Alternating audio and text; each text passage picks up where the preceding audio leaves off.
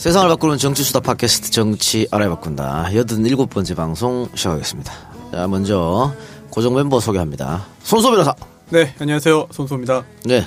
어, 네. 지, 난 주말에 네. 우리 저 EJ 팀과 함께 예, 손소 변호사 어, DJ 대통령 묘소 참배하고 왔지 않습니까? 네. 아, 동작동 기- 국립현충원. 그렇죠? 예. 기분이 어땠어요? 어, 저는 사실 잘 의미를 잘 모르고 갔다가 어, 들어가는 순간부터 이제 좀 가슴이 좀 뛰더라고요. 그러면서 또 어, 제가 존경하는 김대중 전 대통령 묘에 또 참배를 하고 나니까 아 이게 참 과거에 얼마나 이제 국가와 민주주의를 위해서 그럼요. 힘든 일을 겪으셨을지 그런 생각이 좀 났고요. 또 이동영 작가님이 쓰신 책 있잖아요. 예. 이 김대중 대 김영삼. 그 책을 보면은 정말 그 인생 역정이 다 나오잖아요. 예, 예. 그것도 이제 참배하는 동안에 생각이 좀 많이 생각나고 났습니다. 그렇죠. 예. 예. 사실 뭐 어, DJ의 민주화 투쟁이 없었다면 지금의 또 문재인 대통령 시대가 안 왔을 수도 있으니까 어, 다들 또 방명록에 예, 글을 썼습니다. 저는 이제 뭐 어, 대통령님 그립습니다. 뭐 이렇게 썼는데 손소배사 뭐라고 썼어요? 아니 그게 좀 할 말이 있는 게 아니 그냥 뭐라고 썼어요? 또 대답을 해보세요. 뭐라고 썼어요? 어, 어, 서민을 위하겠습니다. 서위를 했습니다. 아, 그러니까 저를 위하겠다는 얘기죠. 아. 예. 아니 근데 저도 할 말이 있습니다. 네네. 제가 그 쓰기 전에 방명록 쓰기 전에 이 작가님 쓰셨고 음. 또 이제 이재의 또 이 박사님 따고 세작 형님하고 또 썼잖아요. 음.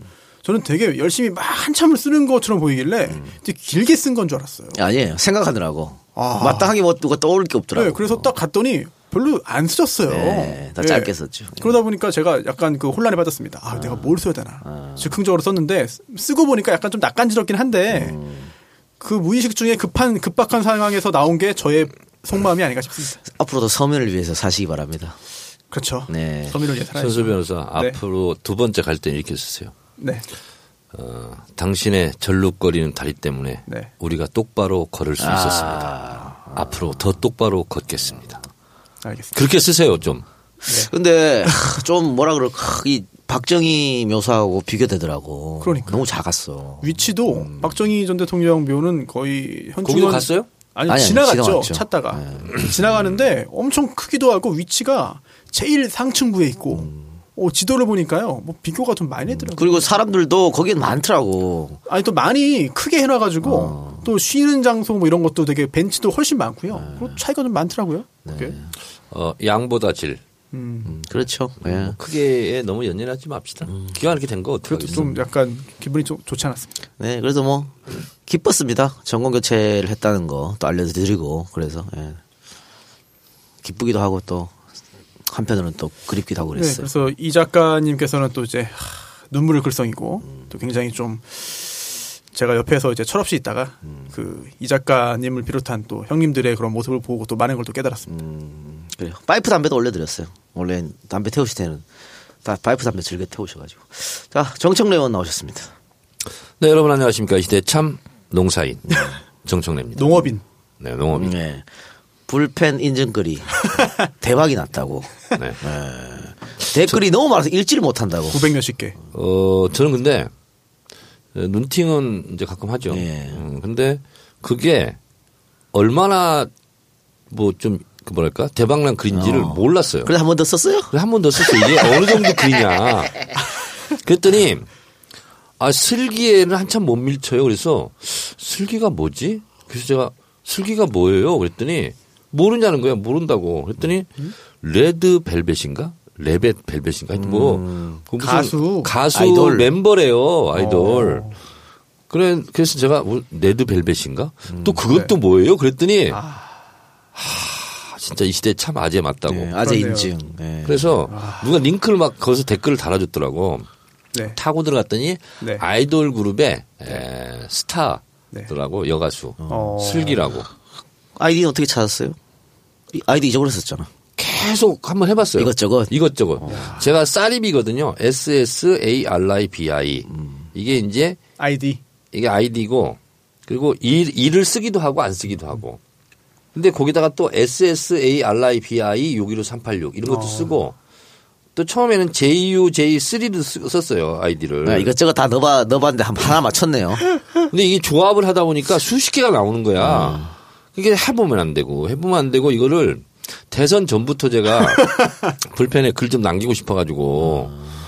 근데 그게 안 되는 거야 계속. 야, 진작 찾으셨으면 대선 때 재밌었을 텐데. 그러니까요. 그래서 자포자기 했어요. 그걸 어, 한달 전에는 글이 안 된다며. 그래서 이 작가 가 그랬잖아요. 저 그래서 아직 못 써요. 한 달 전에 했는데 까먹은 거야 한 달 후에. 아 근데 그 제도는 왜 한 거야 이렇게? 아니 저 논팅을 하면서 분위기를 좀 파악하고 아, 그리고 이제 분탕을 치는 어. 그런 멤버들이 갑자기 있거든. 들어와서 선거 전에 갑자기 가입해가지고 회원 막. 가입해가지고 바로 막 이상한 글 쓰는 사람들이 그 있습니다. 분탕한 사람 때문에 내가 본의 아니게 좀 피해를, 피해를 받- 봤죠. 예. 아니 한 달 지나니까 어제 써놨어야 되는데 어. 그걸 깜빡하고 아니 또뭐 댓글에 뭐 이 작가도 뭐 아이디 잊었다 그러는데 그거 뭐 핸드폰 인증하면 되는데 뭐 멍청하게 뭐 이렇게 어. 있던데 제가 그때 한, 2000, 한 10년 전에 가입했으니까 그때 딱 일본 갔다 올 때 아마 그 같아. 그래서 핸드폰이 없었어. 아. 그러니까 아마 내가 제 이름이 아니고 다른 이름으로 했나 봐요. 핸드폰 인증도 안 되더라고. 차명으로. 뭐 자명으로. 할때 안 됐어. 아무것도 안 돼. 저는 지금 못 쓰고 있어요. 앞으로, 음. 앞으로 영원히 못 쓸 것 같아. 이 작가도 데리고 와라. 손수도 데리고 와라. 아, 손소리 이제 한 달 지나면 쓸 겁니다. 인증. 아까 목사 아이디 네? 적어놨어요? 어. 거의 뭐 핸드폰 몇 인증하면 개, 뭐. 예, 제 핸드폰으로도 할 수 있으니까. 예. 하여튼 근데 어, 뭐 하여튼 그게 열렬하게 환영해준 글인 것 같아요. 불펜의 위상이 어떻습니까? 불펜? 불펜이 뭐 인터넷 그런 그 커뮤니티, 남성 커뮤니티의 거의 대표 한 5대, 주자인가요? 5대 커뮤니티 안에 5대 들어가죠. 커뮤니티. 예. 근데 저 뽐뿌에서 네. 야, 정청래는 왜 뽐뿌를 안 오냐 이런 얘기 하더라고. 그 지금 뽐뿌질하는 거야? 어? 거기도 한번 가야 되겠네. 불펜만 가고 왜 뽐뿌를 안 오냐 이런. 네, 그래가지고 또 딴지일보 게시판에는 아 사과드립니다. 예. 아, 바람 폈습니다. 어. 어, MLB 파크 불펜에 가서 글 썼습니다. 어. 가지고 또 딴게 올렸더니 그 역시 또 베스트 글이 됐더구만. 아, 활동을 되게 조- 활발히 네. 하시네요. 그딴 게는 음, 제 팬카페예요. 딴개가 딴지 일보 게시판입니다. 예. 거기도 굉장히 활발해요. 아. 그래서 거기는 그냥 어, 이 카페를 제 팬카페로 그냥 제가 음. 사용하겠습니다. 오유는 오유에 인증하네요. 오유는 가끔 글 써요. 가끔 갔어요. 네. 파리쿡. 아 파리쿡은 파리쿡은 잘 안 가봤어요. 파리쿡 제가 가봤습니다. 어. 가봤어요? 어우, 그거 뭐, 파리쿡 장난 아니야 거기도. 거기는 요리하는 데 아니야? 어, 그것도 있고요. 자유 게시판에 굉장히 다양한 게 올라오고 하는데 약간 그 여성분들이 많은 것 같아요. 네, 여성분 많죠. 느낌이. 네. 거의 글이 이제 여성들이 쓴 글인 것 같아요. 네. 그러면 뽐뿌 일단 가볼게요. 뽐뿌. 거기도 회원 가입해야 되나? 회원가입 해야죠. 아, 거기도 그럼 한 달 있다? 그건 모르겠어. 아니, 뽐뿌는 물건 파는, 사는 데 아니에요? 거기도 자유 게시판 있잖아. 어, 다 자유에서 있으니까. 또 카페는 이종격 투기. 이동격 특이요? 이종격 이종격 투기 굉장히 커요 거기도. 아, 그래요? 어. 체가 크다 그러는데 네. 그건 좀 무섭지 않나? 아니 아니. 그 아직 그, 그 대부분 아재들인데 아, 이종격 투기. 괜찮은 사람들이야. 아, 그래요? 제, 제 연령대는 어디가 딱 맞습니까? 연령은 관계 없나요? 연령 관계 없어요. 다들 아, 이제. 뭐그 젊은 분들이 많이 하시고 하니까. 손수 변호사는 예, 예. 어, 딴 게는 좀 안 맞을 수 있어. 왜요? 어, 너무 어린가요? 그게 아니라 방송 용어로 부적절한데 19금이 좀 있어. 어, 저, 뭐, 부적격하지 않은 것 같은데. 그래? 어, 순간 좋아한다고 할 뻔했습니다. 예. 아, 그래. 하여튼 뭐 여러분들 가서 한번 이렇게 봐봐요. 다 제- 다들 재밌어요. 어, MLB 파크 불패너 여러분, 어, 동지 여러분. 하여튼 뭐 환영해 주셔서 감사합니다. 세상 돌아가는 것도 알 수 있고 지금의 어떤 여론이 어떤지도 좀 알 수 있고. 아, 그래서 그리고 또 이거 조선일보 기자인가요? 이거 인터넷 기사인지 모르겠습니다. 기사 하나 썼죠. 어, 이른바 이제 문바 사이트라고 해가지고 음. 몇 가지를 예를 들었는데 거기서 거기에 그 들지 못한 들지 못한 사이트 유저들이 굉장히 크게 반발했어요. 음. 우리는 왜 넣- 넣어주지 왜 않았냐. 우리를 안 넣냐? 그 중에 대표적인 게 딴지일보 겁니다. 아, 그래? 예, 제외돼가지고 뭐 크게 반발했죠. 나도 우리도 껴달라. 조선일보는 그런 것 가지고도 왜곡하는구만. 이뭐 갈라치기 하려고 그렇게 쓰는 거죠. 뭐. 예. 이 대선 끝나면은요, 어, 사람들이 다 기사에 주목해요. 문재인을 만든 백인, 어, 노무현을 만든 백인.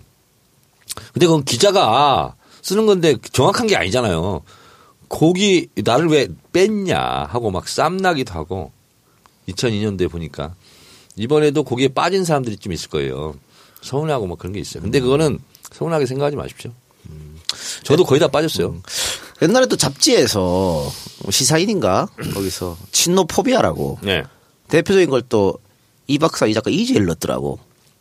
친노포비아에. 그 천모 기자가 쓴 거 아니야? 몰라. 아, 그런데 우리는 또 친노들한테 완전 선거 기간에 또 이재명 빠라고 확 엄청나게 매우 어, 공격받았는데 지들 마음대로 막 쓰고 있어. 어, 세상 만사 모든 게 사필 규정이고요. 어, 일희일비할 필요 없어요. 웃으면 복이 오니까 웃으세요. 예. 언젠가 또 진실은 드러나고. 그렇죠. 박근혜 봐. 네.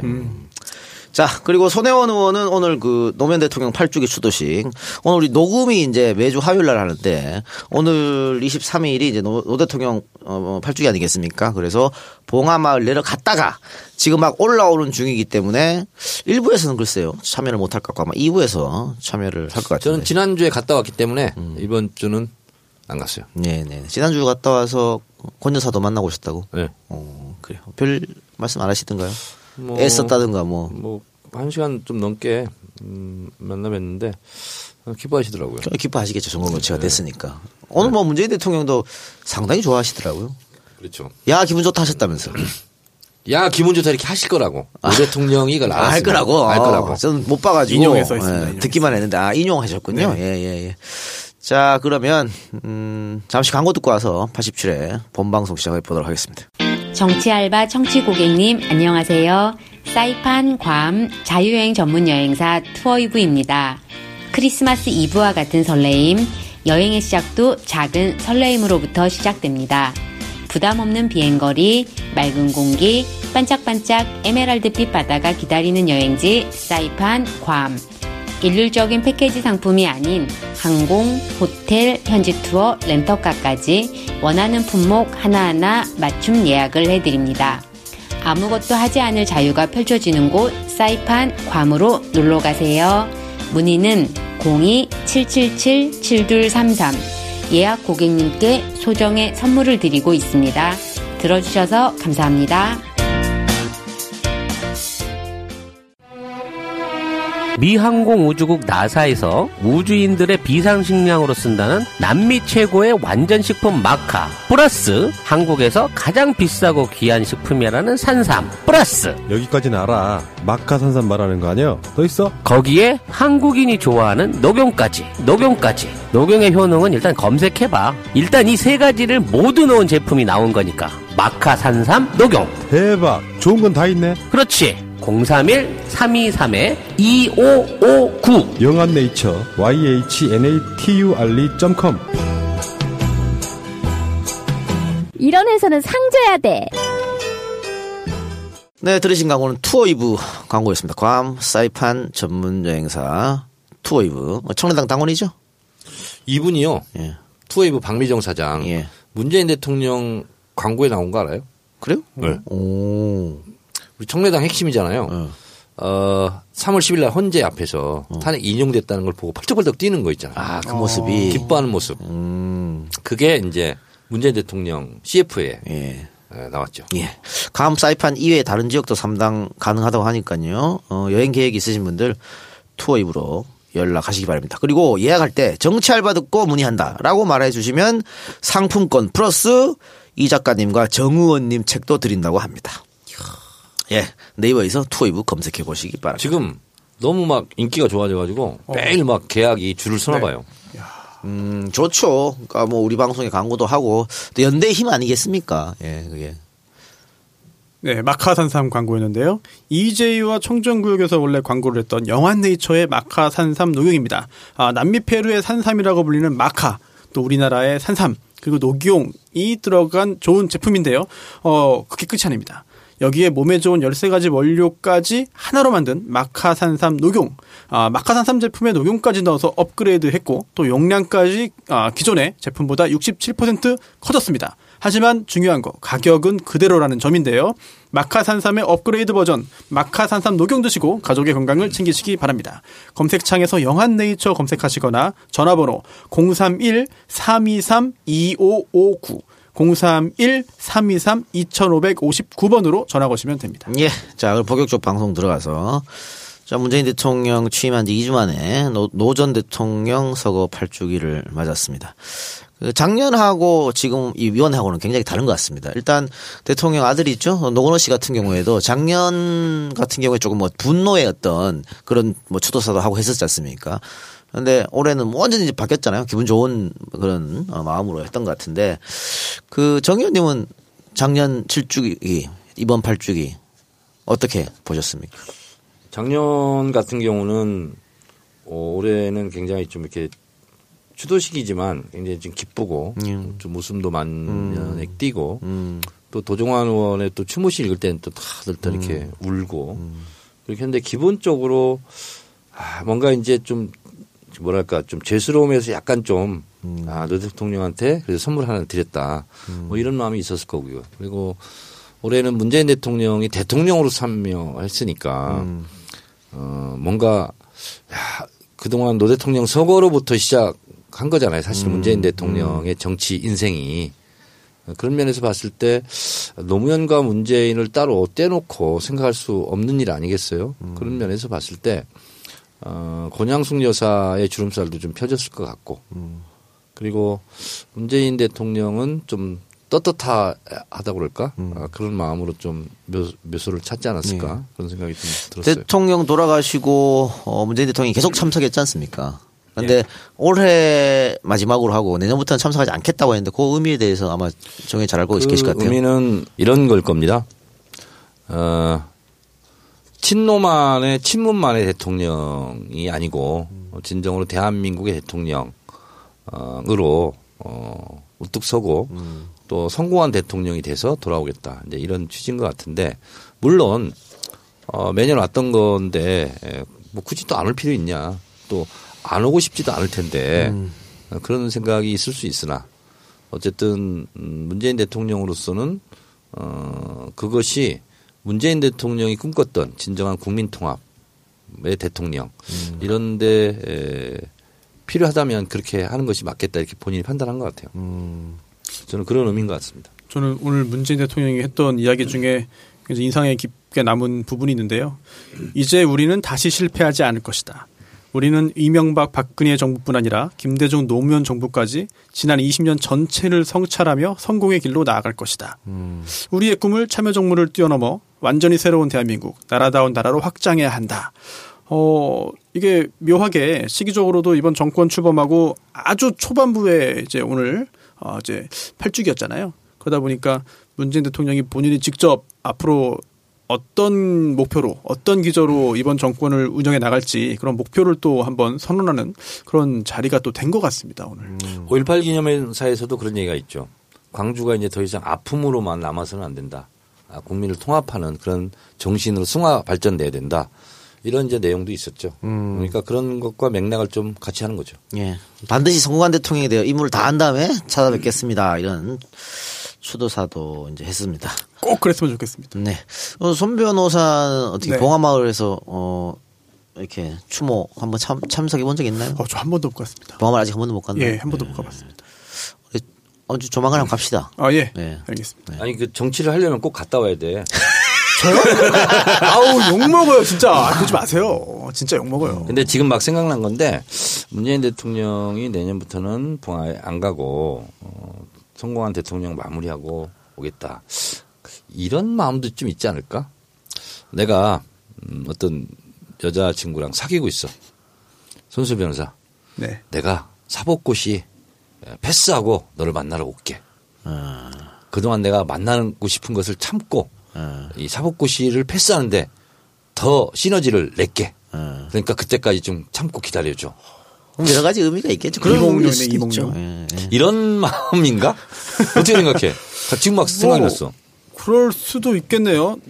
어, 왜냐면 가기 싫어서 가- 안 가는 게 아, 아, 니니까. 그러니까. 예. 성공해서 가기 위해 꼭 성공하기 위해서 배수진을 치고 어. 그 전에 난 안 가겠다. 어. 이런 뭐 네가 제대하기 전까지 나는 면회 안 가겠다 이런 건가요? 나 학원 할때 네. 내가 학원 좀 성공하기 전에는 친구 한 명도 만나지 말아야지. 그래서 3년 동안 한 명도 안 만났어요. 음. 얼마나 만나고 싶어. 친한 애들 만나서 술도 먹고 싶고. 근데 이거 참았어요. 아 재수할 때 그런 것도 있다 맞아. 그렇잖아. 예. 그런 마음도 있을까? 재수할 때 당구장 안 간다 이런 거잖아요. 음. 예, 선수 당구장 이런 재수했어요? 아니요. 왜 얘기한 거야? 아, 제 친구들이 재수를 많이 했는데 그때 그런 결심했던 사람들이 많아가지고 농담으로 얘기했고요. 근데 종편에서 조금 전에 말씀하신 아, 앞으로 대통령으로서 뭐 추모식에 참석하지 않겠다라고 했던 문재인 대통령의 이야기를 또 이렇게 해석하는 경우도 있습니다. 저는 좀 동의하기는 좀 어려운데요. 국민 통합을 위해서 국민 통합을 위하는 마음으로 안 가겠다고 한 것이다. 좀잘 이해가 안 갑니다. 안 가면 국민 통합이 되나? 그러니까요. 저도 그런 생각인데 가면 국민 통합이 안 되나? 그러니까 그런 취지로 이야기한 거겠죠. 근데 그것이 그들의 논리를 아주 엉뚱한 얘기도 아닌 것 같네. 음. 어, 보니까 아, 친노 친문을 멀리하고 지금 인사에서도 그러잖아요. 그래서 비문을 중요하는 것처럼 음. 어, 너무 어, 봉화마을에 가서 너무 색깔을 드러내지 않겠다. 그래서 어, 그런 성향과 다른 사람도 내가 품어 안겠다 하는 뜻으로 안 가는 거 아니냐라는 식으로 해석을 할 수도 있겠네. 또 하나 좀 그들의 논리라면. 궁금한 게 하나 있습니다.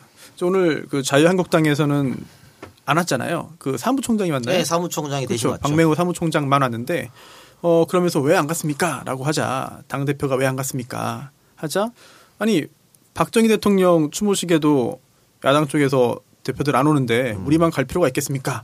라는 이야기를 했거든요. 여기 에 대해서 뭐라고 반박해야 됩니까? 그게 논리적으로 말이 안 되는 게 네. 그럼 예전에는 안 그랬냐? 왜 올해만 유독 그 논리를 들이대냐? 그렇죠. 오다가 갑자기 안온 거죠. 이런 건데 뭐냐면 자신감 결례죠. 아, 네. 김무성 대표도 왔다가 뭐 그렇죠. 좋은 소리 못 들었죠. 아니, 그 정치인들이 좋은 소리 못 듣는 줄 알면서 오히려 그냥 찬물세례를 맞으면 동정심도 일어나고 표에 도움이 된다 하고서 일부러 가는 경우도 많아요. 어. 안철수 전 대표도 왔습니까? 그렇죠. 갔었죠. 그 작년에 가서도 만철수 뭐 우산 쓰고 막 이렇게 막 피하고 막 그랬잖아요. 아, 오늘도 왔어요. 오늘 가, 오늘 갔을 거예요. 음. 그러니까 일부러 그런 거, 아, 그런 거면 더 좋다. 아니, 땡큐. 오늘 국민의당 다 출동했어요. 어. 다 출동했어요. 이러면서 갈 수도 있는 거예요. 자, 근데 5월 23일이 노 대통령 8주기사 그런지 여론조사 전문기관 리서치뷰가 전직 대통령 호감도를 21일과 22일 3일간에 걸쳐서 조사를 했습니다. 노무현 대통령이 54.2% 압도적으로 1위를 기록했는데 하, 박정희가 또 20%를 넘네요. 야, 아니, 박근혜가 저 모양이 됐는데 박근혜가 박정희 2등이에요? 2등이야. 박근혜가 저 모양이 됐으니까 거의 박정희 왕년과 함께 사라져야 되는데 아직도 박정희가 2등이고 근데 음. 전직 대통령 중에서 어 박정희 말고 저쪽 편에서 누구 뭐 더 나은 사람이 없잖아 일단. 아 그러니까 봐요. 전두환, 노태우, 이명박. 아예 없어요. 없고 지금 김대중 대통령이 3등이야. 제가- 이게 시- 이해가 안 가는 거지. 아, 보통 이제 김대중 전 대통령이 거의 2위 했잖아요, 네, 그동안. 근데 제가 볼 때 이 조사가 한 명을 그 꼽는 조사인 것 같아요. 어. 한한 전 대통령의 한 명의 한전전 아. 대통령에 대해서 그러니까 노 호감이냐 비호감이냐가 아니라 아, 노 대통령으로 몰릴 수 그냥 있다. 그런 것 같아요. 이게 아. 합해 보면 얼추 이제 100에 가까워지거든요. 몰려서 그런 가 몰렸어요. 그렇죠. 그런 것 또 1인 2표 찍어라 그랬으면 1, 2등 그냥 별 차이 없이 했을 그렇죠. 또 지금 이명박이 4등인데 2.5. 아이 뭐 여기부터는 이제 박근혜가 5등. 김영삼이 6등인데 아. 어떻게 김영삼 전 대통령이 박근혜나 이명박보다 못하지? 그렇죠. 이해할 수 없네. 이거는 잘 이해하기 쉽지 않네요. 난 사실 요즘에 그 문 대통령의 어떤 개혁 의지 보여주면서 야 과거 어 김영삼 대통령이 뭐 민정부 초기에 했던 그게 떠오르더라고. 그때 엄청났었거든. 하나의 숙청이 야 이게 정말 꿈에서도 생각 못하는 걸 해버렸잖아요. 금융실명제, 중앙청 철거. 중앙청 철거. 그랬, 그랬던 사람인데 아무리 뭐 IMF가 있고 했었지만 어떻게 박근혜나 이명보다 낮게 나오나 이해할 수가 없네. 예. 어쨌든 어, 노무현 대통령에 대한 재평가는 언젠가 한번 다시 한번 이루어져야 된다. 이런 생각이 들고 많은 분들이 또 지적하시더라고요. 너무 빨리 대통령이 된 게 아닌가. 그러니까 우리가 못 받아들이는 우리 우리 시- 어떤 시민의식이 못 받아들이는 앞서 나가는 대통령이 아니었나 이런 지적도 있더라고요. 선구자죠, 선구자. 지금은 이제 문재인 대통령이 소탈하게 어 이제 국민들과 눈높이 같이 하는 게 굉장히 환호받고 다 좋아하잖아요. 언론도 당연히 뭐 다 칭찬하고 그런데 기- 한- 어떤 기사 보니까 예전에 그 노무현 전 대통령이 그렇게 하자 한 이제 신문사에서 어 대통령이 격이 떨어진다. 그래서 누구나 대통령 할 수 있다는 망상을 갖게 한다. 이런 표현을 했습니다. M 일보. 네. 문화일보야? 네. 예. 그거 기타 그거 말고 또 최병렬 당시 또 한나라당이죠. 한나라당 대표 같은 경우에도 악담을 좀 퍼부은 적이 있고요. 소탈하고 격식 없는 게 그때만 해도 공격거리였던 것 같아요. 그러니까 나도 그런 거 비슷한 거야. 2004년도에 국회의원 돼가지고 모토 중에 하나가 어 국회의원 같지 않은 국회의원, 국회의원 같은 국회의원이 되겠다. 그래서 한 번은 그때는 이제 그 본청 앞에서 있잖아요. 계단에 그래서 기자들하고 이렇게 젊은 기자들하고 쭈그리 앉아가지고 같이 담배 피고 있었거든. 아니 그러면 그 기자들하고 같이 담배 필 수도 있는 거지 그 앞에서. 근데 모 증진 의원이 이렇게 걸어가면서 이러고 가더라고. 같은 당이요. 그렇지. 기자들하고 이렇게 처신 없이 담배 피고 있냐고. 그것도 쭈그리 앉아가지고. 아, 근데 기자들도 쭈그리 앉아서 피는데 나도 그럼 쭈그리 앉아서 피야지.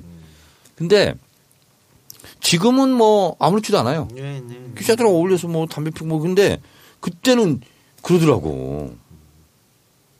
요즘에 그 우리 정청래 의원 건배사 뭘로 해요? 정권 연장. 정권장. 그러니까 이제 민주정부 3기가 출범했는데 그 정현 말처럼 정권 연장이 정말 중요하지 않습니까? 이번에 네. 한번 또 5년 하고 뺏길 수는 없, 그렇습니다. 없으니까 그렇다면 문재인 정부가 성공을 해야 네. 어, 또 연 정권 연장되는 거 아니겠어요? 그렇습니다. 네. 그러면은 뭐 정치권 은 당연히 잘해야 될 거고 우리 지지자들은 어떻게 해야 될까요? 문재인 정부의 성공을 위해서. 어, 지지자들은 어, 어느 저- 심심찮게 지금 올라오는 것이 우리 더불어민주당 그 권리당원이 됩시다. 음. 그러면서 막 자발적으로 막 그 일어나고 있어요. 그래서 어, 더불어민주당 정부이기도 하잖아요. 예. 그래서 더불어민주당을 건강하고 강하게 만들어야 되거든. 음.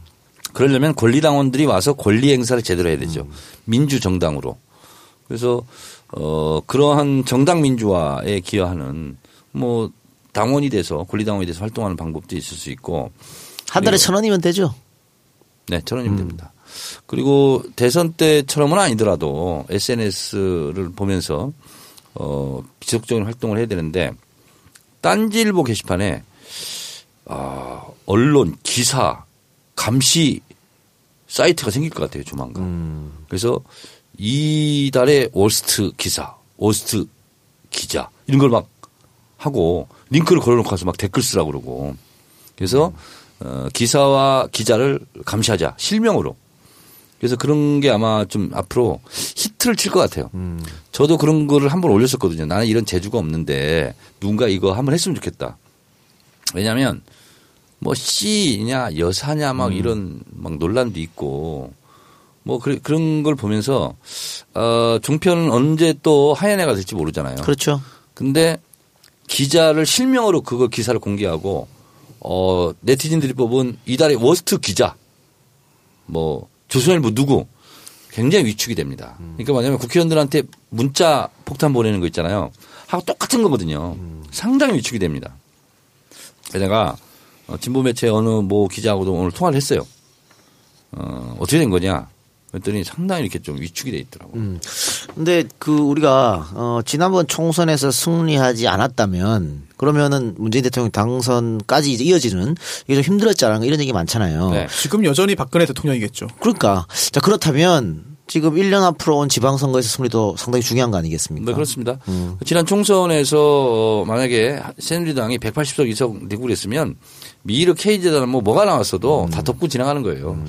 근데 그 새누리당 자유한국당도 힘이 없으니까 국회에서 밀려버리는 거예요. 어, 어, 밀려버리고 뭐 특검하게 되고 뭐 하게 되고 이렇게 되는 거거든요. 그러면서 이제 언론도 어, 이제 자신감을 갖고 보도하기 시작하고 그러면서 사실은 태블, 태블릿 PC 보도도 나온 거거든요. 뜬금없이 어느 날 갑자기 막 나와서 막 폭탄 투하되듯이 한 게 아니거든. 그래서 총선에서 그런 결과가 아니었으면 어, 박근혜 탄핵도 되지 않았을 것 같다 이런 생각인데 어, 문재인 대통령 이따 내 2부 때 내일 편에 이제 키워드 분석 때 자세하게 하겠지만 어, 지방선거가 아, 선거하지 못한다 예상대로도 하지 못하면 바로 이제 힘의 균형이 무너지거든요. 그러면서 상대편들은 어, 자신감을 갖고 북소리 진군의 나팔을 울리면서 공격 이렇게 되는 거거든요. 그래서 지방선거에서도 이번 대선 못지않게 또다시 성공을 이어가야 됩니다. 승리를. 지금 민주당 지지율 보면은 지방선거에서 대승할 것 같아요. 당장 내일 선거라면. 그렇죠. 근데 이제 1년 뒤에 이제 선거가 있으니까 어떻게 될지는 모르겠습니다만 어쨌든 지금처럼 문재인 정부가 잘해준다면 그렇죠? 어, 지방선거 승리는 무난할 것처럼 보이겠습니다만 또 야당이 또 어떤 또 어, 공격을 해올지 모르니까 또 좀 전에 정 의원님 말씀하신 대로 종편이 언제까지 이렇게 그럼. 오져올지 모르는데 약간 변화가 보입니다. 그게 뭐냐면 어 이따가 또 말씀드릴 것 같은데 4대강 관련해서 4대강 감사 이거 너무한 거 아니냐 이미 다 끝난 건데 왜 하냐라고 하는 논조로 어제 그 패널들이 이야기하는 게 좀 많이 있거든요. 분위기가 그렇게 흘러가고 있거든요. 이게 일회적인 건지 아니면 종편 쪽의 기조가 앞으로도 그렇게 흘러가면서 정부와 각을 세우는 첫 번째 사례가 될지 사안이 될지 이거 좀 봐야 될 것 같아요. 자, 그거는 제가 제 감으로 말씀드린 거예요. 과학적인 근거와 데이터는 없습니다. 근데 지금 음, 야당의 구심점이 없습니다. 예. 자유한국당도 지리멸렬, 바른정당, 국민의당 뭐 다 그렇거든요. 그렇다고 해서 조선일보 우리가 중심이 될래 하고서 우리를 진지 깃발 삼아서 한번 다 뭉쳐보자.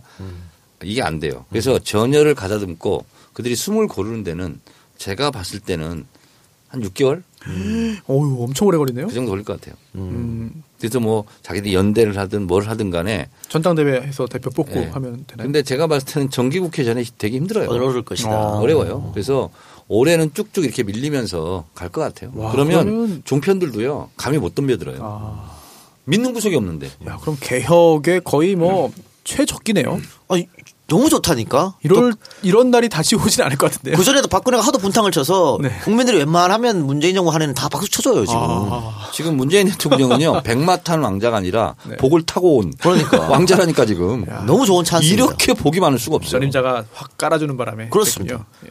자연스럽게 박근혜 얘기를 해봅시다. 오늘 박근혜가 드디어 구속된 이후로 처음으로 모습을 드러냈죠. 네, 구치소에서 나와가지고 재판정으로 가는 모습이었는데 손수 변호사. 네. 제가 오늘 어제 판도라 녹화를 하고 갔잖아요. 그래서 집에 2시 반에 들어와가지고 좀 이제 늦잠을 잤어요. 그래서 제가 9시쯤 일어났어요. 아, 네. 그리고 YTN을 틀었어. 아, 어디서 많이 들리는 목소리. 어디서 일성 호가는 남의 애를 끝나니. 야, 어디서 그 일성이 막 들리기 시작하는데 보니까 아니, 사람은 안 나오고 계속 똑같은 화면만 나와. 어, 힘들었어요, 저. 예. 손수호도구만. 아, 집에 나갔었어? 8시 반부터 10시 반까지 2시간을 아니 축구도 중간에 하프타임이 있는데 쉬는 시간이 1분도 없더라고요. 어. 근데 계속 있- 계속. 너무 손수호에 의존을 많이 하더라고. 어디가 어디 갔어? YTN. YTN. 네. 어.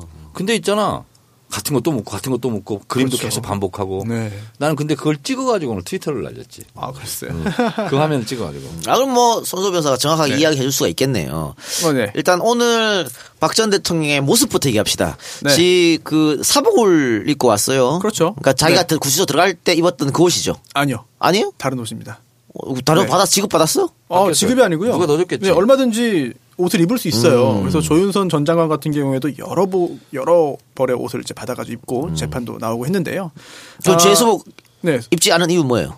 어, 이거는 본인의 선택 사항입니다. 예. 네, 이게 그 아직 유죄 확정 판결을 받지 않았기 때문에 미결수잖아요. 이런 경우에 선택 사항인데 네. 왜 사복을 선택했냐 말이지. 아 대부분의 경우에 그 알고도 사복을 입지 않고 그냥 수의 입고 재판 받습니다. 그러니까 네. 동정심 재판장한테 동정심도 좀 구하고. 어. 네, 그런데 이번에 그 박근혜 전 대통령 같은 경우에 굳이 이제 아, 사복을 입은 이유는 뭐 두 가지겠죠. 첫 번째는 내가 무죄 주장을 하는데 음. 이게 수의를 입고 하는 건 말이 안 된다. 나는 떳떳하다. 음. 나는 뭐 죄 없다라고 하는 걸 보여주기 위해서 뭐 그런 게 가장 큰 목적인 것 같고요. 또 두 번째는 그런 그 목적 없더라도 아 일단 수의 입은 거를 보여준 것 자체가 좀 본인이 좀 용납할 수 없지 않았겠느냐. 음. 자존심상 네 흐트러진 모습을 참그 대중들한테 보여준 적이 없죠 박근혜가. 없나요? 아예 없나요? 흐트러진 모습 보여준 적이 없지. 손수 변호사의 그 해설을 들으면서 음, 참 어떻게 저렇게 정확하게 잘 얘기를 할까 감탄했어요. 그러면서 제가 거기다 추가할 말이 있어요. 뭐냐면 박근혜 대통령의 심리는 어떨까? 제가 또 감옥살이를 해봤잖아. 어제 밤새 다짐했을 거예요. 나는 무표정으로 나간다. 나는 일희일비하지 않는 어, 큰 사람의 모습을 보인다. 그러면 머리도 내가 평상시와 똑같이 한다. 그리고 사복을 입는다. 그리고 어떠한 반응도 내 보이지 않는다. 그래서 어제 판도라에서 미리 예측했어요. 직업이 뭡니까? 무직입니다. 이렇게 단답형으로 딱 그 말을 할 것이다. 오. 제가 어제 판도라에서 얘기했어요. 아 근데 방금 정 의원님 머리 얘기해 줬는데 네. 사실 그 올린 머리가 굉장히 어려운 머리예요. 그거는 여자 교도관이 도와줬을 겁니다. 아 그래요? 아 그래요? 네. 가능합니까 그게? 가능해요. 아 그래요? 네. 그리고 옆방에 이렇게 있다 보면 네. 또 여자 그 재소자들하고 친하게 돼요. 독방 있잖아요. 독방이잖아요. 독방도 여러 개 쭉 있잖아요. 그리고 운동 갔다 왔다 갔다 하면서 친한 사람이 생겨요. 아 그래요? 네, 그러면 그러면 운동도 지금 혼자 혼자- 고립된 혼자 않아요? 한다던데? 아니 근데 다 이렇게 안에서? 안에 다 이렇게 어- 오다 가다가 다 만나고 또 친한 사람이 생기고 다 그래요. 그러니까 그게 친한 시- 교도관도 생기고 올린 머리가 실핀으로 하는 건데 실핀은 이제 구치소에 반입이 못. 못 쓰잖아요. 네. 그러니까 이제 금속 재질 안 되죠. 큰 머리 핀 플라스틱 머리 핀으로 이렇게 몇 개 이렇게 네. 해서 했더라고. 머리 집게라고 하는 걸로 근데 짚어가지고. 잘했어. 잘했어요. 아, 잘했더라고요. 어. 약간 어설픈 면은 자, 있었습니다만. 구치소 네. 교도소에서 이런 말이 있어요. 건방이라는 게 있거든요. 건방. 네? 방을 검사해요. 아 검. 네. 음, 난좀 저보고 그럴 줄 알아. 건방 떤다고. 전 건빵인 줄 알고. 그 건방을 하는데 그게 한 달에 한 번씩 해요. 그럼 뭐 네. 무기 같은 거 뾰족한 거 이런 거 다 찾아내서 다 앞세 가거든요. 건방만 안 하면 비행기도 만든다. 그리고 날아간다. 타러 간다. 다 할 수 있다. 예. 이런 말 있는 것처럼 안에 너 모든 걸 다 할 수 있어요. 그리고 별의별 기술자가 다 모이거든요. 라디오도 만들고 텔레비전도 다 만들어. 네? 그러면 건방만 안 하면 몇 년도입니까? 뭐, 뭐래, 지금도 마찬가지예요. 아, 지금도 그래요? 하지. 그러니까 있잖아요. 까치집 보세요. 까치가 하나하나 딱 물어가지고 아주 견고하고 안전한 네. 자기 보금자리를 짓잖아요. 구치소도 아무것도 없는 것 같지만 뭐 네. 다 있어. 생겨. 아, 그래요? 안에서 옛날에 담배도 피고 다 있어요. 그러다가 막 걸리고 막그 벌금 물고 그걸로 막 추가 뜨고. 근데 그거는 누가 도와줬을 거예요. 혼자 못해. 자, 그럼 외향적 모습 계속 얘기해 봅시다. 그리고 어, 포승은 하지 않고 수갑은 찼어요. 네. 어. 이제 기억을 좀 더듬어 보시죠. 특검 때, 특검 때 김기춘 전 실장은 포승 안 했습니다. 음. 근데 이재용 부회장은 포승까지 했죠. 네. 이게 여성은 그러니까 수갑은 기본적으로 다 하고요. 여성 노약자. 네. 여성 같은 경우 안 하고요. 그리고 또 아, 연령을 이제 기준으로 해서 노인은 이제 그 포승 안 하거든요. 그래서 김기춘 전 실장, 조윤선 전 장관 등등은 포승 안 하고 수갑만 했고요. 어, 하지만 이재용 부회장 같은 경우는 이제 아, 노인이 아닌 건장한 남성이기 때문에 포승까지. 그렇죠. 근데 어쨌든 수갑은 찼잖아요. 네. 수갑 야, 이 수갑 찰 때 어떤 느낌이 들었을까 박근혜가. 그 되게 통영이었었는데. 이제 보통 절차가 이렇거든요. 이제 에, 그 503번이잖아요. 네. 그럼 오늘 그 구치소에서 있었던 일을 제가 말씀드리면 503번 출정 이렇게 합니다. 어. 그러니까 법정에 나가라 이거죠. 출정. 네. 이제 검사 조사가 나갈 때는 503번 검취 이렇게 하거든요. 검사 취조. 어, 구치소 용어입니다. 야, 취조라는 말이 되게 옛날 말이고 요즘 안 쓰는데. 네, 검취 그렇게 얘기합니다. 그리고 법정에 나갈 때는 출정 이렇게 하고요. 운동 나갈 거니까 나와라 그러면 503번 운동 이렇게 하- 하거든요. 이름 안 부르고 네. 그러면 오늘 503번 출정 분명히 누가 이렇게 얘기했을 거예요. 네. 네, 그러면 이제 나오는데 어 나오면서 이제 이제 호송 차를 타기 전에 대기실이 있거든요. 그럼 이제 여자 구치소니까 여자 교도관들이 다 이제 이렇게 하고 어 수정을 해야 됩니다. 이제 교도소에서는 수갑이라고 하고 수정이라고 그러거든요. 어, 수정은 하셔야 됩니다. 그러면 네 이렇게 하고 손 내밀었을 거예요. 근데 이제 저는 이제 포승도 묶여서 나갔거든요. 그런데 이제 그 예상을 했을 거고 그거 몰랐을 리는 없고 그래서 이제 나왔을 텐데 이제 그 호송차를 타고 그 서울구치소에서 어, 법정까지 한, 한 시간 정도 뭐 그 정도 걸리는데 창밖을 분명히 봤을 겁니다. 그때 묘해요. 자기는 갇혀 있고 그렇습니다. 밖은 저렇게 자유롭게 저- 사람들이 그렇습니다. 돌아다니고. 어. 보행의 자유에 대해서 굉장히 많이 느끼고요. 어. 그리고 이제 어, 확정이 되고 이감을 갈 때 네. 이감을 갈때갈 때. 교수소로 이제 예. 저는 이제 목포 교수로 갔는데 야 서울구치소부터 광주교수 잠깐 누구 내려주고 목포까지 가는데 시간이 한 대여섯 시간 걸려요. 진짜 만감이 교차하더구만. 그러니까 이 서울이란 중부지방부터 남부지방으로 내려가잖아요. 어느 순간 보니까 대나무가 막 보이기 시작하더라고요. 아, 근데 정 의원님은 각오했잖아요. 그렇죠. 꽝 가는 거. 그렇죠. 그럼에도 불구하고 별 생각이 다 들었어요. 아, 그렇죠. 근데 어, 저는 오늘 대체적으로 봤을 때 박근혜 전 대통령의 심리는 올림머리가 상징하는 게 크거든요. 나는 당당하고 나는 자존심을 구기지 않겠다. 어. 그리고 나는 전면 부인 무죄 어. 추정을 하겠다. 그래서 어, 저는 올림머리와 무표정이 무표정에는요 반성과 후회 이런 표정이 없잖아요. 그냥 거의 멍 때리는 분위기잖아요. 무표정하게.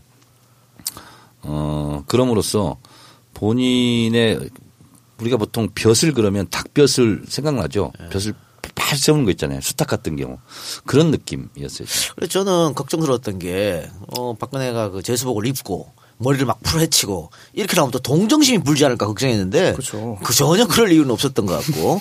또 하나 그 박근혜가 먼저 앉아 있고 최순실이 들어왔잖아요. 네.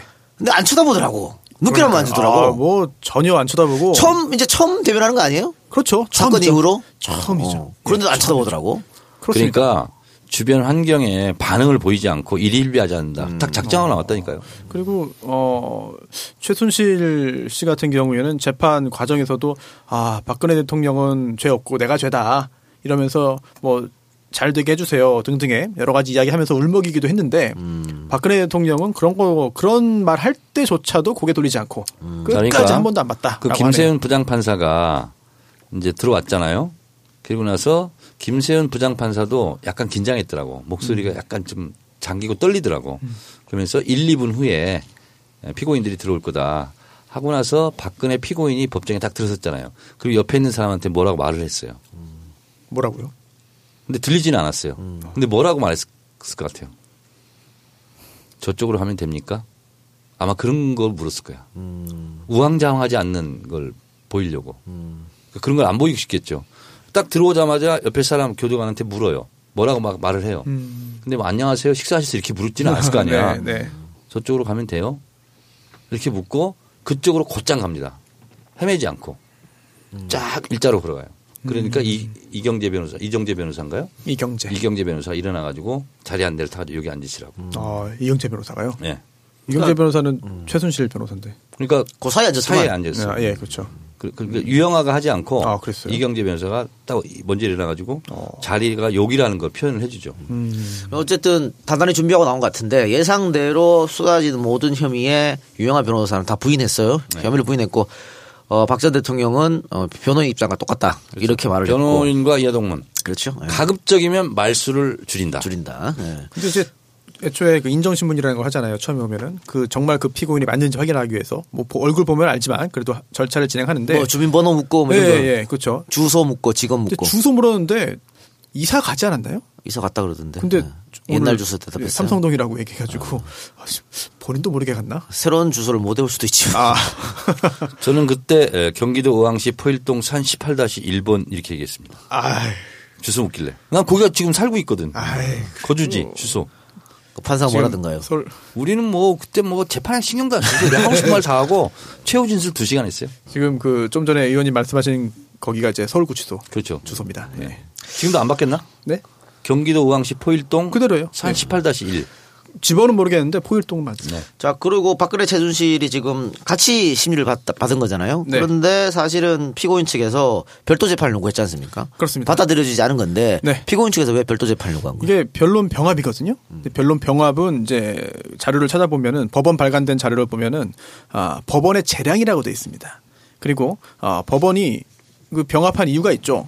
공소 사실을 보니까 최순실, 박근혜 두 피고인이 거의 똑같다. 재판을 같이 하는 게 합리적이지 따로 할 이유가 없고 따로 하면 또 따, 증인도 네, 다 불러야 증인도. 똑같고 네. 증거도 똑같고 한데 왜 따로 하냐 같이 하자라고 한 것이고요. 그런데 박근혜 전 대통령 측에서는 절대 안 된다라고 하고 있습니다. 일단 첫 번째로는 음 지금 박근혜 전 대통령은 검찰이 기소했죠. 예. 그런데 최순실 씨는 특검이 기소했습니다. 예. 그런데 이거를 같이 병합하면 안 된다. 즉 박근혜 전 대통령 입장에서는 특검은 검사가 아니라 그냥 일반인 민간인일 뿐이다. 내가 왜 그들의 그들과 이렇게 연관이 되느냐라고 해서 안 된다는 주장을 하고 있- 한 것이고요. 그리고 또 아, 두 번째로는 방어권 방어권의 보장을 들었습니다. 이제 최순실 씨 재판은 이미 상당 부분 진행이 됐습니다. 예. 어, 그런 상황에서 어, 박근혜 전 대통령과 병합이 되어버리면은 충분히 이제 그 시간을 가지고 재판에 대응해서 무죄를 입증할 수 있는 그런 그 시간이 부족하지 않겠느냐. 따라서 병합하면 안 된다라는 주장했는데 이거는 좀 표면적인 것 같고요. 어, 실질적으로는 박근혜 전 대통령이 최순실 씨와 같이 재판을 받는 것 자체가 굉장히 좀 불리하다고 생각했을 것 같습니다. 법리적인 걸 떠나서 최순실 씨 여론 굉장히 안 좋잖아요. 그리고 또 악행을 여러 가지 범했다라고 하고 있고 이미 뭐 범죄자로 취급이 되고 있고 뭐 모두가 또 뭐 당연히 유죄 판결 선고될 것이라고 생각을 하고 있잖아요. 그러한 상황에서 한 화면에 이제 촬영이 되고 또 재판도 같이 받고 한다는 것은 사실 박근혜 전 대통령 입장에서는 굉장히 참을 수 없는 그런 상황이 될 수도 있겠죠. 그래서 어 변론의 병합이 안 된다라고 주장을 한 것 같은데 재판부에서 음 아니다 병합해서 진행하겠다라고 했고 그리고 또 유영아 변호사도 뭐 불만스럽지만 어쩔 수 없다라는 이야기했기 때문에 앞으로 그렇게 진행될 겁니다. 그 재판부로서는요. 재판을 매일 하겠다. 매일 네. 요구하고 검찰 그랬잖아요. 그래서 검찰이. 이틀에 한 번씩 하겠다. 그런데 최대한 끌고 싶은 생각이 있어요. 왜냐하면 일반 거- 검찰과 특검이 이 재판 1심 그 기간이 다르잖아요. 그러다 보니까 본인들은 충분하게 시간을 끌면서 하고 싶을 텐데 또 따로따로 하면 또 같이 모이 뭐 또 병합 뭐 다시 할 수도 없고 그래서 병합으로 하는 것이 재판부로서는 일단 편하고 그렇죠? 모든 걸 종합적으로 다 따져볼 수 있고 근데 따로따로 분산해서 하면 이건 굉장히 번거롭거든. 그리고 일반적으로 볼 때 이 병합하는 게 오히려 공동 피고인들한테는 유리합니다. 왜냐하면 박근혜 전 대통령 측에서만 볼게요. 그런데 어, 사전에 뭐 논의가 잘 되지 않았다는 전제하에 검사가 뭐 여러 가지 좀 날카로운 질문을 해가지고 최순실 씨가 약간 좀 대답을 못합니다. 이런 경우에 박근혜 전 대통령 측에서 제대로도 짚어줄 수가 있는 거거든요. 본인들의 그 생각한 대로. 그런데 그게 아니라 따로따로 했을 경우에는 그런 것도 못 합니다. 그래서 별로 이 병합이라는 게 어찌 보면은 피고인에게 오히려 유리해서 피고인들이 병합해달라고 하는 경우를 이제 많이 보는데 이게 오히려 좀 반대 경우인 것 같습니다. 어쨌든 뭐 재판부에서 받아들여지지 않았고요. 자, 그리고 앞으로 재판 일정은 어떻게 되죠? 1심이 어, 기간이 있잖아요. 언제까지 끝내야 된다는.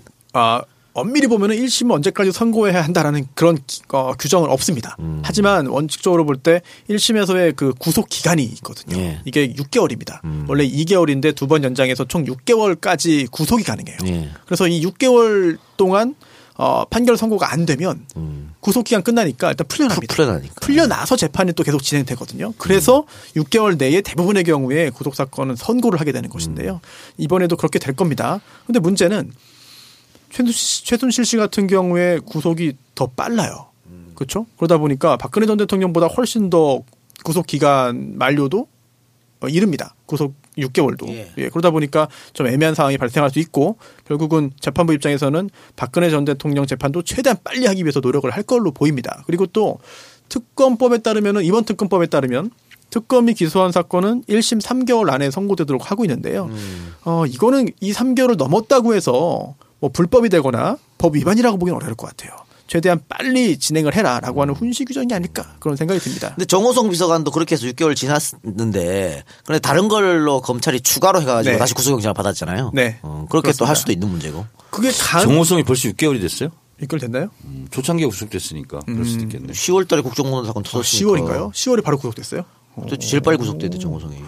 벌써 그렇게 됐나요? 음. 와, 반년이 지났네요. 그러니까요. 그러면 숨가쁘게 지나갔어. 와, 반년 동안에 여러 가지 일이 있었네요. 예, 여러 가지 일이. 탄핵, 파면, 대통령 선거.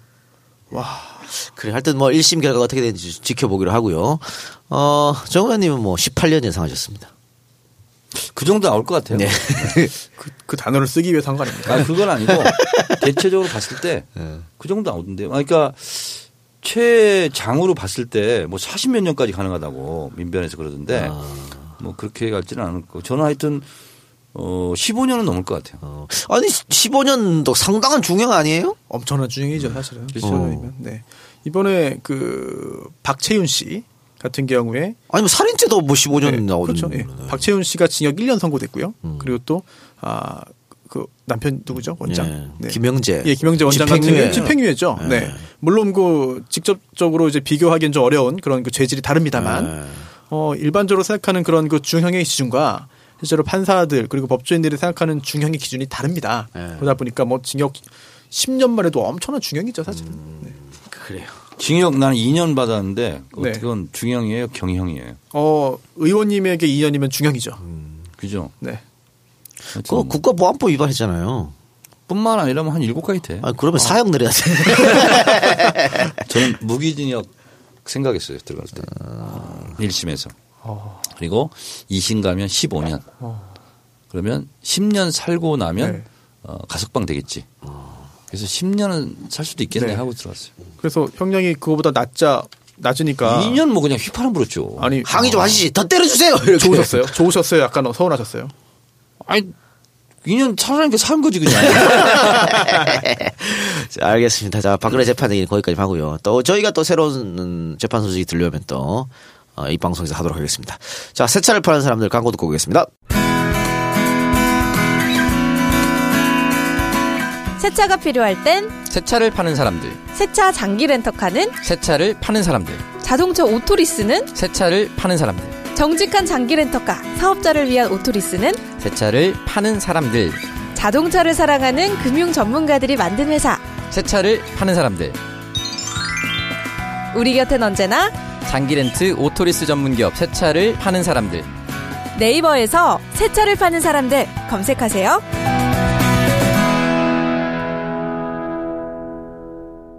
새 차를 파는 사람들, 아, 장기 렌트, 오토리스 전문 회사인 새 차를 파는 사람들입니다.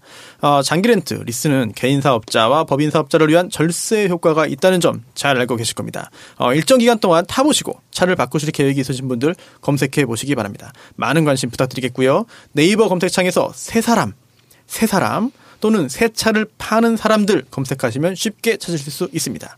대표 번호 1833-5850, 1833-5850 새 차를 파는 사람입니다. 예. 자, 다시 우리 방송으로 들어가서요. 어, 아까 손소 변호사가 이제 4대 강행이 잠깐 했지 않습니까? 지금 종편에서 어, 평론가들이 이것 좀 아닌 거 아니냐, 뭐, 뭐 정치 보복 이런 식의 아마 뉘앙스로 말한 것 같은데 지금 문재인 정부가 4대 강에 대한 정책 감사를 추진하겠다고 했습니다. 그래서 MB 측에서 벌써 발끈하고 나셨죠. 그러면서 뭐 대책 회의도 한 것 같아요. 자기들끼리 모여가지고 바로 입장문 냈죠. 그렇죠. 그러면서 지난 정권 때 뭐 세 번이나 했는데 어? 뭘 또 하느냐 이런 식으로 강력 반발하고 있는데 그 세 번이 사실은 세 번 중에 두 번이 MB 정권에서 했더만 네. 횟수가 중요하지 않죠. 어, 제대로 못했으니까 또 한 번 한다고. 자, 근데 이 세 번 했는데 첫 번째는 아무 문제 없다. 이렇게 됐고요. 두 번째는 문제가 있다. 세 번째는 심각하다. 예. 그래서 감, 감사원장이 경질되는 그만두는 사태까지 벌어진 거예요. 근데 처벌된 사람은 없어요. 담합이 있었다, 뭐가 있었다. 이게 됐는데. 근데 이제 문재인 대통령이 제가 봤을 때는 문재인 대통령이 똑똑한 건지 그걸 조언한 참모들이 똑똑한 건지 굉장히 잘하는 게 뭐냐면 볼을 열어라 이렇게 했잖아요. 이게 핵심입니다. 핵심. 볼을 열어라. 그게 뭐냐면 볼을 열어요. 그럼 녹조가 이제 안 생겨. 녹조가 생기는 세 가지 원인이 있대요. 그게 뭐냐면 첫 번째 오염됐다. 그리고 물이 움직이지 않고 가두어져 있다. 이거에다가 하나 또 있더라고. 누가 전문가 얘기하는 뭐 온도 이런 겁니까? 온도. 온도가 상승한다. 아. 이세 가지가 조건이 다 맞아야 된대요. 근데 물을 흐르게 하잖아. 네. 그럼 녹조가 녹조 현상이 없어질 가능성이 많다는 거예요. 아, 흐르기만 해도요. 흐르기만 하니까. 아, 왜냐하면 그거 왜 막은 거야 도대체? 그세 가지 조건이니까. 그래서 일단 문재인 대통령이 볼을 열어라. 이한 것은 뭐냐면 녹조가 이제 없어지잖아. 그러면 이 볼을 한 것이 녹조의 원인이다. 이렇게 치고 들어갈 수 있겠잖아요. 그러면 지금까지 아 이거는 뭐 어, 보호를 만들어서 사대강 사업 때문에 녹조가 생긴 게 아니다. 이 논리를 일단 깨요. 이게 가장 강력한 철판 같은 방어벽이었거든. 그게 무너지는 거야. 그럼 그때 문이 열렸을 성문이 열렸을 때 우르르 들어가 다 조사하는 거지 이제. 그래서 상당히 지혜롭고 문재인 정부는 디테일에 강한 정부다. 진짜 디테일에 강해요. 그러니까 이거를 자 다시 한번 감사해 보는데 일단 보부터 열어. 이게 됐거든요. 그러니까 적진의 성문을 먼저 여는 거야. 그럼 그 안에 뭐가 있는지 이렇게 알아보는 거거든요. 예. 근데 이 감사원이 감사를 통해서 만약에 위법 사항이 발견된다면 네. 수사로도 이어질 수 있겠죠. 바로 수사죠. 근데 지금 감사원장이 박근혜 정부에서 임명한 사람 아닙니까? 조금 불안하기도 한데. 아, 제가 근데 새 정권 초기잖아요. 예. 제대로 할 수밖에 없어요. 그리고 어, 공무원들은요 새 정부가 들어오면 또 탁탁탁탁 이렇게 예, 맞춰서 하- 하고요. 그리고 저는 예상해 봅니다. 어, 4대강 문제가 불거져요. 그래서 이것을 일반 검찰이 살 수가 없다. 그러면 또 특검으로 가자. 이렇게 얘기할 수도 있는데 근데 또 윤석열 검사라든가 이 검찰총장이 제대로 뭐 또 하잖아요. 그럼 검찰이 특검보다 더 잘할 수도 있어. 이게 감사원 법의 규정을 좀 봐야 되는데요. 네. 이제 35조에 이런 규정이 있습니다. 감사원은 감사 결과 범죄 혐의가 있다고 인정할 때에는 이를 수사기관에 고발하여야 한다. 고발을 하는 것도 감사원의 임무거든요. 법에 의해서. 그렇다면은 어 당연히 검찰에 고발을 하면 그 관할 그 검찰청에서 수사를 해야만 하겠죠. 그러니까 국정감사에서요 무슨 문제가 벌어졌어요. 근데 국회는 압수수색 뭐 수사권이 없잖아요. 그러면 제일 옥신각신 여야가 싸우는 게 뭔지 아세요? 감사원에 감사 요청을 하자. 아. 그 기관에. 그러면 그걸 가지고 여당은 무조건 맞고 야당은 뭐 하자 이렇게 돼요. 근데 어쩔 수 없이 감사원 감사 요청을 하는 경우가 있어요. 그러면 감사원이 감사를 합니다. 국회 요청에 의해서. 그럼 그 기관은 이제 뭐 이제 뭐 작살 나는 거예요. 그리고서 이 형, 형사법 위반이다. 그러면 감사원에서 검찰 고발까지 해서 수사를 해요. 이렇게 되거든요. 어, 그렇게 되는 것도 있고 검, 국회에서 이렇게 떠드는 걸 가지고 바로 인지해서 수사하기도 하고 그러는데 이거는 일단 어, 감사원 감사가 이게 보통 감사가 아니잖아요. 그러면 아마 검찰에서도 미리 미리 미리 다 준비하고 있을 거예요. 특히나 이제 감사를 한 후에 이제 어떤 조치를 취하느냐가 이제 중요하잖아요. 이제 법적으로 볼 때 가능한 게 뭐 징계 요구도 있고요. 그리고 또 아, 시정 요구, 뭐 개선 요구, 권고 뭐 등등 이런 것들이 있습니다. 근데 중요한 게 이미 감사를 여러 차례 했다고 지금 하고 있는데 그런데도 제대로 밝혀지지 않고 있다가 이번에 만약에 감사를 진행해서 무언가가 새로이 나왔다라고 한다면 그동안에 부실 감사를 했던 것도 또다시 문제가 될 수 있고요. 그겁니다. 그 부분이 아마 드러나지 않을까 싶어요, 제 생각에는. 이재인데요. 감. 감사원에서 감사를 했는데 옛날에 감사원들이 이걸 덮었어. 그럼 내부지만 이것도 지금 드러나는 거야. 그렇게 되고요. 그다음에 국토부나 환경부나 여기서 감사의 부실 감사의 공범들이 있을 수 있잖아. 이것도 잡아내는 거예요. 그래서 이게 일타쌍피고요. 어, 그리고 선관위에서도 선거법에 대해서 검찰에 아 이건 혐의가 있다 고발하잖아요. 검찰에서 수사를 안 할 수가 없거든요. 그런 것처럼 감사원에서 일단 하고 나서 이게 이제 사법기관이 아니다 보니까 수사권과 기소권이 없잖아요. 사실은 감사원도 검찰에 넘기는 거야. 음. 감사는 하여튼 감사고 사실 4대강의 제일 큰 문제가 되는 게 수질 문제지 않습니까? 그래서 아까 정 의원님 볼을 열어라 네. 뭐 이렇게 지시했다고도 하는데 결국은 환경 문제고 수질 문제인데 어 지금 지금 문재인 정부에서는 향후 1년간 볼을 한번 다 개방해 보고 이 수질 상태 등을 점검을 해서 앞으로 어떻게 할 것인지 결정하겠다라고 했거든요. 그런데 만약에 볼을 그냥 아예 폭파 철거 이런 결과가 나오면 철거를 해야 되잖아요. 근데 20조를 투자한 사업인데 그거 다 없애버리면 또 어떻게 하냐 또 이런 주장도 있어요. 그러니까 이제 그 얘기하기 앞서서 어, 이 물 관리에 대해서요. 수량 관리는 국토부에서 했고 예. 수질 관리는 환경부에서 했대요. 그래서 이걸 가지고 그동안 너무 헤게모니 싸움을 수십 년 동안 해왔던 거야. 근데 문재인 대통령이 물은 환경부에서 관리해. 국토부는 멘붕에 빠졌다는 거예요 또. 자기 하나의 밥그릇을 잃은 거예요 지금. 자 근데 환경부에 물 수질뿐만 아니라 수량 홍수, 치수 이런 것까지 이제 관리하는 거예요. 국토부의 권한을 넘겨 받은 거거든. 그러면 그동안 국토부에서 짬짬이 했거나 이런 것도 이제 아. 발견되게 돼 있어요. 그래서 이게 전문가들은 혁명적 변화라는 거야. 이거는 그동안 수십 년 동안 어느 정권도 못 했대요. 우리는 그거 모르고 있었잖아. 근데 그걸 했다는 거고. 그 다음에 그런 면에서 본다면 환경부에서 이 볼을 그러면 앞으로 어떻게 철거할 것인가, 예. 리모델링 할 것인가 이런 것도 이제 환경부에서 담당을 하게 될 것 같아요. 그래서 국토부는 문재인 대통령이 이렇게 생각하는 것 같아요. 이 4대강 사업에 어, 부역 부처가 국토부니까 권한을 니들은 행사하지 마. 그리고 환경부에서 해. 이렇게 되는데 이게요. 이명박 정권이 4대강 하면서 얼마나 핵에 망측한 짓을 했냐면 수자원 공사는 수지를 관리하는 데야. 네. 그래서 한강변에 있는 주변을 친수구역이라고 그래. 네. 거기를 개발을 못하게 하는 게 수자원 공사가 하는 일이야. 근데 8조 원을 줬어. 4대강. 근데 돈을 못 갚어. 국토부나 이런 데서. 그러니까 뭐라 했는지 알아요? 친수 지역 개발 환경, 개발권을 수자원 공사한테 주자. 이게, 이게 법으로 올라왔다니까. 아니 상수원 보호 구역에선 낚시도 못하고 수영도 못하게 돼 있는데. 근데 거기 건물 막 지어가지고 임대해가지고 그걸로 8조 원 빼가라고. 이런 핵이 망측한 짓을 MB 정권에서 한 거예요. 아. 이제 이런 것까지 이런 거에 누가 또 적극 나섰고 부역했느냐. 여러 가지로 고무, 예. 고구마 줄기가 딸겨 나오도 할 네. 겁니다. 감사원의 감사 결과를 좀 기다려보기로 하고요. 이야기한 도중에 봉화 갔다 오신 손혜원 의원 나오셨습니다. 네, 안녕하세요. 네. 이제 끝나가는데 왔습니다. 아, 아니 뭐 아, 환영합니다. 예. 안녕하세요. 일부 마무리니까 뭐 마무리 부분이니까 봉화에 오늘 추모객 상당히 많이 오셨죠. 음, 굉장했어요. 굉장했어요.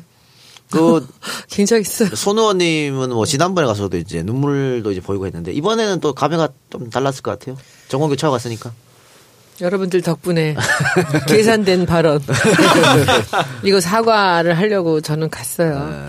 가서 사모님이랑 이제 우리 건원 씨랑 다 해서 죄송하다고 네.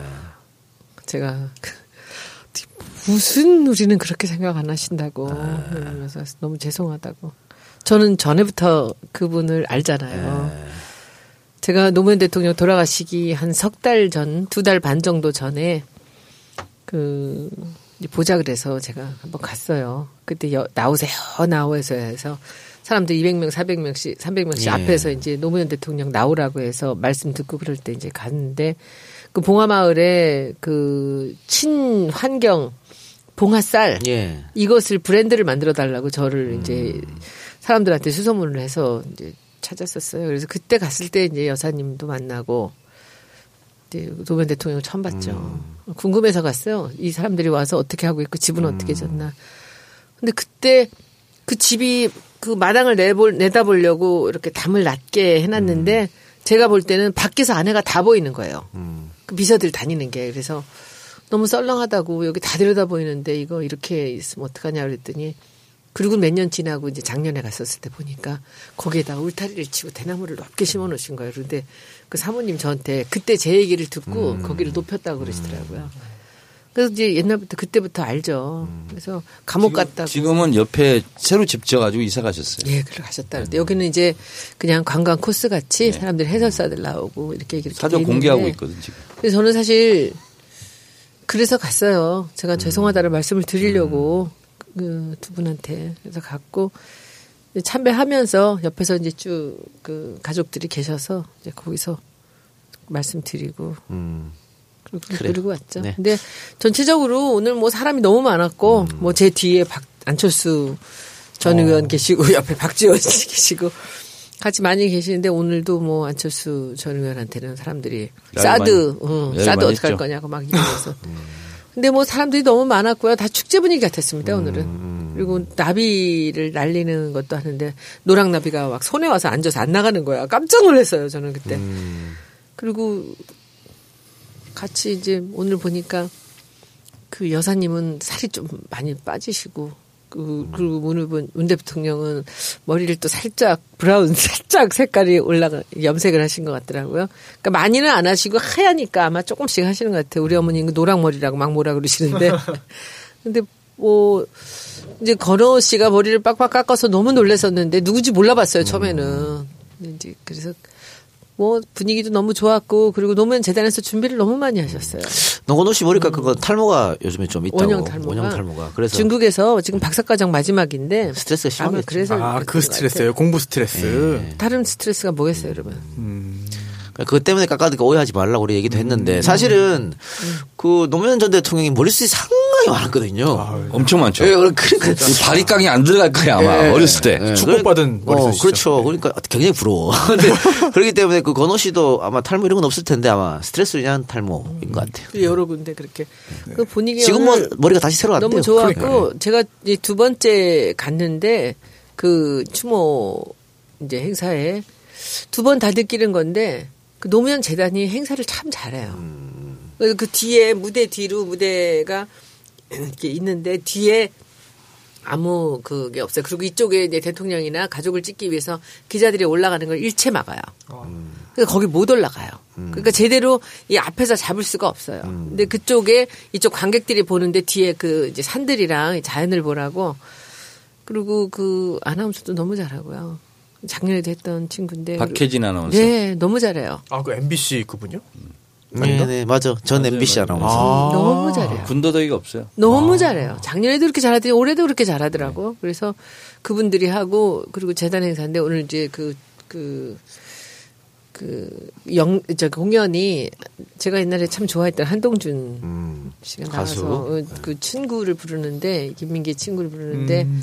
아 너무 좋았어요. 우리가 고2 내가 고2 때 나온 그 노래인데 그게 그때 좋았고 전체적으로 굉장히 깔끔하고 도종환 군더더기 의원 또 울렸죠. 지난번 같이 울진 않았어요. 지난번은 진짜 어이구 아니 제가 그 다음 날 어우, 전화해가지고 엄청 우시더라고요 지난번에. 전화해가지고 막 뭐라겠어요 도종환 의원한테. 아니 문재인 대통령이 지금 잘하고 계신데 솔직히 공약을 하나 깬 게 있다. 아니 국민들 눈에서 눈물 흘리지 않게 하- 한다고 공약해놓고 왜 5.18 때 그렇게 기념사하면서 눈물을 많이 빼게 하더니 이번엔 도종환 의원 이렇게 울리냐 사람들을 눈물을 닦아도 모자란 판에 그랬더니 처음에는 뭔 말인가 그러더라고 도종환 의원이. 그랬더니 막 웃더라고. 근데 소장님 정말 그 많이 본인이 쓴 시죠. 네. 본인이 자작시를 하면서 이제. 아 근데 너무 눈물이 터져가지고 그 광화문에서 그러니까 오늘은 나중에 안 제대로 울었어. 어, 읽지를 오늘은 못하더라고. 본인이 오늘 울진 않았는데 관객들이 울었다며. 그 관객들이 우는데 저는 오늘 그걸 보면서 원작자가 시를 낭독하니까 저렇게 멋지구나라는 느낌들이 많이 들었고요. 그리고 또 하나는 아, 이 시대에 우리 당에 도종환 같은 시인이 있다는 게 너무 축복이더라고요. 너무 좋았어요. 하여튼 뭐 오늘 선물로서 한번 나가봤다니까. 네, 조만간 아, 한번 봉화마을 참배 꼭 갑시다. 한번 예. 가서 좀 인사드리고 저는. 저희 와이프 봉화마을에서 했어요? 처음 한 만났어요. 번도 하지. 진짜요? 아, 봉화마을에서 그래요? 안 갔다며 봉화마. 아니 참배를 안 했다. 봉화마을 아. 갔었는데 아니 내가 참배를 안 한 거는 정원 교체 하기 전에는 안 하겠다고 마음먹어서 봉화마을 가도 안 한 거예요. 근데 이번에 한번 가서 합시다. 같이 하시죠. 네, 가서. 네. 근데 저는 하나 여러분들한테 한번 여쭤보고 싶은 예. 게 있어요. 우리가 지금 국립묘지에 모든 대통령이 다 계시고 예. 노무현 대통령만 지금 봉화에 계시거든요. 거기에 대해서 어떻게 생각하세요? 뭐 나쁠 게 뭐 있어요? 저는 뭐 봉화에 계신 것도 나름. 아니 근데 이게 노 대통령이 대한민국 대통령이 다 지방 출신이거든요. 그런데 퇴임하고 자기 고향으로 내려간 사람 노 대통령밖에 없어요. 다 서울에 살았다고.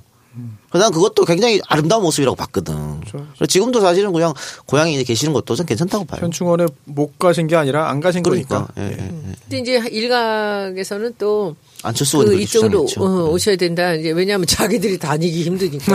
뭐야 오지 말라 그래요. 그런데 그 노무현 대통령 그 지금 모신 그 장소라든지 그 디자인이나 이런 것들이 굉장히 특별해요. 그거 글 글은 시정복사님 살아 계셨을 때 그 쓰셨고 그 요즘에 이제 그 문재인 대통령과 그 경남고등학교 동기라는 그 승효상이라는 건축가 뭐 우리나라 원탑이죠. 이 양반이 그걸 설계를 했어요. 근데 그래서 지금도 이렇게 보면은 그, 그 사이트가 너무 좋아요. 뒤에 이렇게. 근데 우리나라 지금 현충원을 가보면은 그 옛날식의 그 무덤들인데 옛날 왕들 무덤 했던 것 같이 양쪽에 이게 뭐 세워놓고. 네, 크게 이렇게. 근데 모스크바의 국립묘지를 가보면 공원인데 그렇게 멋있을 수가 없어요. 그래서 제가 갔을 때는 옐치인이 막 돌아가시고 가묘가 있었어요. 근데 그 가묘를 묘를 안 쓰고 기다리고 있는 게 그 옐치인의 묘를 디자인하고 있대요. 그래서 그게 디자인이 나오면은 이제 그 옮긴다는데 항상 그, 그 모스크바의 그 모스크바 국립묘지에는 그 돌아가신 분 앞에 동상이나 그 상징물이 있어요. 네. 근데 그것이 그 문학의 나라라서 그런지 러시아라서 그런지 굉장히 서사적이에요. 그래서 어떤 코미디언이 유명한 사람이 돌아가셨는데 하얀 대리석으로 자기가 가장 사랑했던 개하고 둘이 같이 이렇게 앉아서 개밥을 주고 있는 모습이 조각으로 돼 있어요.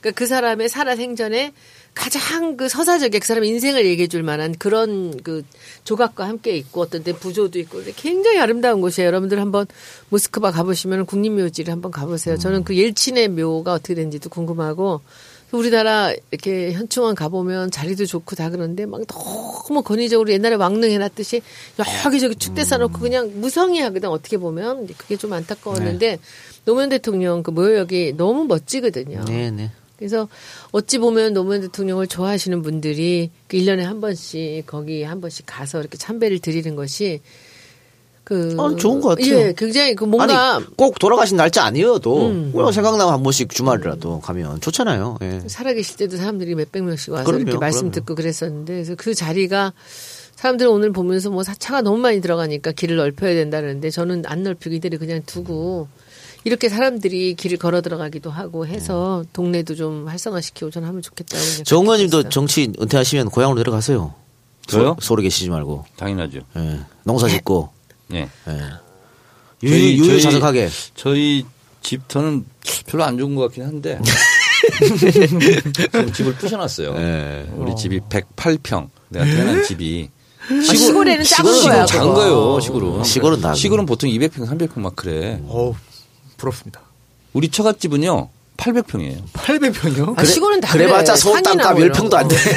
아니, 넓잖아요. 열 넓으면 좋은 열 거죠. 근데 오. 우리 처갓집은 우리 처갓집 좀 부자야. 그러니까 그 부럽습니다. 쫙 잔디가 깔려 있어. 무슨 멋진 펜션 같아.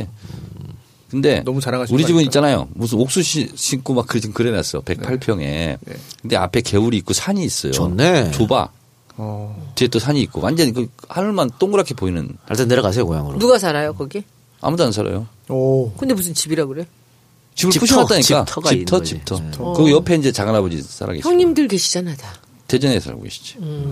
소녀님은 고향이 어디세요? 서울 서울이죠. 명동. 서울내기, 음. 서울내기, 담아내기, 맛 좋은 고래고기 우리 이렇게 놀렸는데 서울내들. 뵙기 힘든 서울 토박이. 음, 우린 서울이야. 자, 어, 하여튼 뭐 봉화마을 어, 대단히 어, 수고롭게 다녀오셨고 음. 혹시 사대강에서 할 말 있으세요? 뭐 이렇게 짧게 할 수 있는 얘기들은 아니고요. 그러니까 음, 이게 그 이명박 대통령 전 대통령이 굉장히 독실한 크리스찬이잖아요. 예. 근데 인간이 그 하나님의 영역을 침범하는. 그럼 환경에 대해서 감히 그 우리 지금 마포에 밤섬이라는 섬이 있어요. 어. 옛날에 그게 금강산 같이 생겼던 섬이래요. 아, 이렇게 앞에 바위가 있어가지고 그게 너무 이 병풍 같은 바위가 있는데 거기 두 개가 있었대 이렇게. 그래서 네. 제가 아는 여기 분들이 그러는데 요 사이에 예. 이렇게 길이 있었대요 강에 이렇게 네. 두 개가 바위가 이렇게 높이 이렇게 있었는데 그러면 여기에 그 중학생 때 여기 배를 타고 들어가 가지고 여기서 여자애들 데리고 가서 놀고 그랬대요. 어. 요 뒤로 이렇게 어. 그런 서- 바위가 있었는데 이것을 1973년에 폭발을 시켜버렸어요. 왜요? 어. 근데 그때 핑계로는 박정희 대통령이 했는데 핑계로는 유소 유속에 방해가 된다고 그랬던 것 같아요. 어. 유속에 방해가 된다고 해서 이걸 폭발시켰는데 내심 원래 뜻은 뭔지 아세요? 뭐예요? 그 돌이 필요했대요. 그래서 여의도에 그 윤중로에 축대를 쌌대 이 돌을 갖고. 그래서 이 사물을 없애버렸어요. 폭발을 해서. 그랬는데 어떻게 된지 막히구만. 아세요? 예. 밑에 뿌리가 남아 있었잖아. 음. 왜 사람들 전 빼면은 그때는 아, 없어지고 네. 나중에 더 큰게 네. 나오잖아. 이게 자연이 얼마나 무서운 거냐면은 이 밑에 그 뿌리에 이 흙들이 쌓여가지고? 그때 그 돌보다 다섯 여섯 배가 되는 큰 모래 밭이 생긴 거예요 기억에. 그래가지고 모래가 있어 다시 섬이 된 거예요. 근데 그게 아무것도 없잖아 섬이 예. 흑섬이니까. 예. LG의 그 구자 구자경 회장 동생 구본무 아들 구본무 회장님이 그 새를 좋아한대요. 근데 새 좋아하는 사람 버드 서처라 해서 탐조인들이 있거든. 그럼 거기 쌍둥이 빌딩에서 이 망원경을 놓고서는 여기 새들이 누가 와서 노는지를 이렇게 이 강에 있는 새들을 봤는데 거기에 그 나무가 없으니까 새들이 못 살잖아요. 그래서 그때 돈을 그때 당시에 돈을 몇 천만 원인가를 줘서 거기다 나무를 심었대요.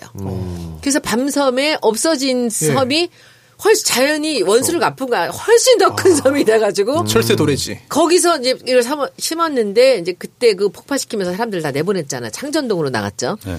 그래서 이제 거기에 나무를 심고 나서 거기가 철새 낙원이 된 거예요. 아무도 처음 듣는 얘기네. 어. 역시 서울 토박이. 재밌네요. 네. 그래서 저는 이 사대강을 보면요. 그이 자연을 거스르면 안 돼요. 음. 나중에 이것이 다 마지막에 다시 다시 원위치가 될 땐 더 무섭게 돌아간다는 거지. 아니 그 제가 인천 사람이잖아요. 네. 근데 그 고등학교를 그 인천 중에서 제일 그 외곽에 있는 고등학교를 나왔어요. 근데 거기는 쪽 길 하나만 건너가면 김포 쪽이에요. 근데 거기에 아라뱃길이 있습니다. 아라뱃길. 음, 네.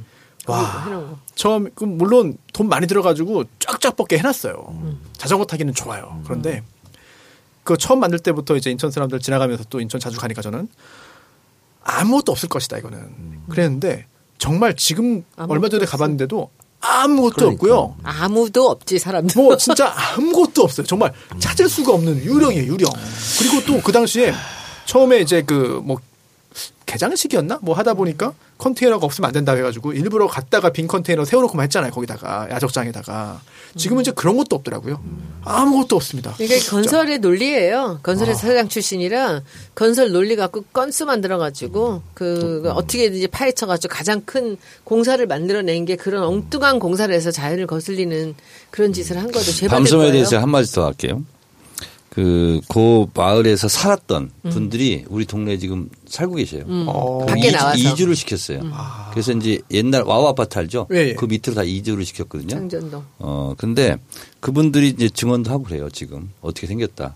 걸어 다녔어요. 징검다리 놓고. 그 마을이 있었거든. 몇 집 있었던데 예, 예. 배를 짓는 집들이 예, 있었대. 마을이 있었는데. 목수들이. 근데 이제 아까 손혜원 의원 말씀하신 거를 이어서 말씀드리면 섬이 자란다는 거 알고 계세요? 밤섬은 매, 매년 자라요. 자라. 흙이 아? 쌓여가지고. 지금? 응. 매년 넓어져요, 커지고. 넓어져. 퇴적 퇴적 때문에 그래서 이렇게.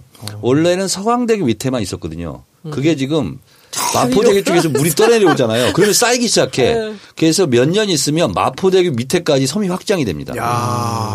옛날에 바위 섬일 때는 안 그랬거든요. 네. 근데 이게 바위를 이제 하고 밑에서 흙들이 자꾸 네. 쌓이니까 퇴적물이 쌓여가지고 섬이 지금 계속 영토 확장 중이야. 커져요. 저기 그 남한강 같은 데 있는 섬들도 커져요. 그래서 앞으로 몇 년 후가 되면 마포대교에서 이렇게 내려오는 다리에서 내려오는 걸 만들어 놓잖아요. 그리고 서강대기로 이렇게 올라오게 하고 그런 거 생길지도 몰라요. 아, 그건 그대로 둬야 돼. 철새들이 살게 해줘야 돼. 우리 1년에 한 번씩 가요. 가요. 그 동네 주민들하고 같이 음. 가서 거기서 그 이게 재지 내고 그래요. 그 소연의 의원은 이제 자연을 거스르면 안 된다 그랬는데 그제 고향 안동에 이제 퇴계 선생 사실은 후, 나중에 이제? 후학 양상한다고 도산 서원도 짓고 했잖아요. 거기 마을 보면 퇴계 선생이 이제 어, 산책하는 산책로도 있고 옆에 이제 강도 이제 흘러가요. 지류지 낙동강이 가봤어. 지류인데 청량산 뒤로 올라가면 이게 굽이굽이 치는 모습이 다 보이거든요. S자 형태로 이렇게 이렇게 엄 정말 이뻐. 정말 멋있어. 근데 그걸 보면서 이거 사대강처럼 일직선으로 깎아가지고 이랬으면 이게 뭐야? 근데 지금 그 사대강을 MB가 그렇게 만드는 거 아니에요? 그 아름다운 강을. 다. 어? 다. 강이 굽이굽이 쳐야 강이지. 어떻게 일직선으로 하는 게 강이야. 아라뱃길 쫙 뻗었어요. 이제까 뻗었어 진짜. 와. 헝가리에 가잖아요. 안동 하이마을 있잖아요. 그 물줄기하고 똑같은 데가 있다. 어, 어, 너무 놀랐어요. 물돌이돌 이렇게 더 돌아가요. 네, 돌아가는데 예, 예. 하이마을하고 똑같아요. 그래서 하회잖아. 예, 어, 예. 헝가리가. 음, 근데 그 위에 올라가 봐 산에 올라가면 너무 너무 멋있어요. 예.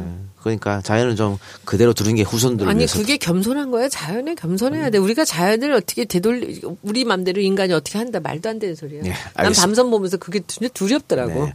아니 뭐 지난주에 손혜원 의원 또 오랜만에 복귀하셔가지고 그 김정숙에서 에피소드를 재미나게 해서 안 돼, 안 돼. 하지 말고.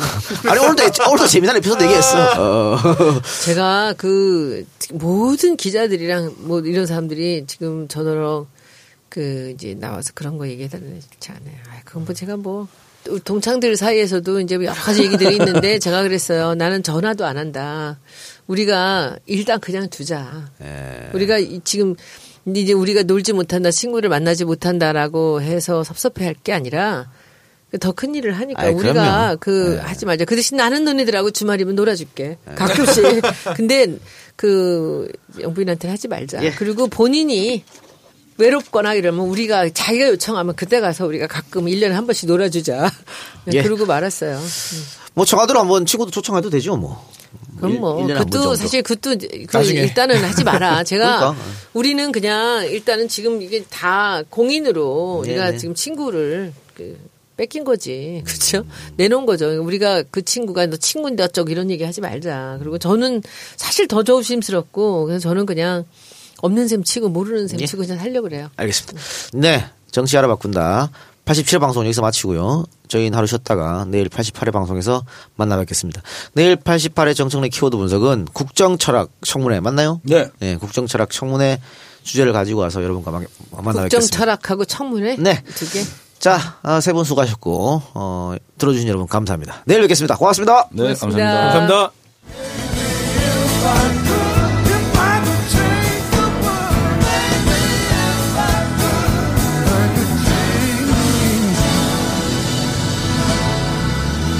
If I could change the world.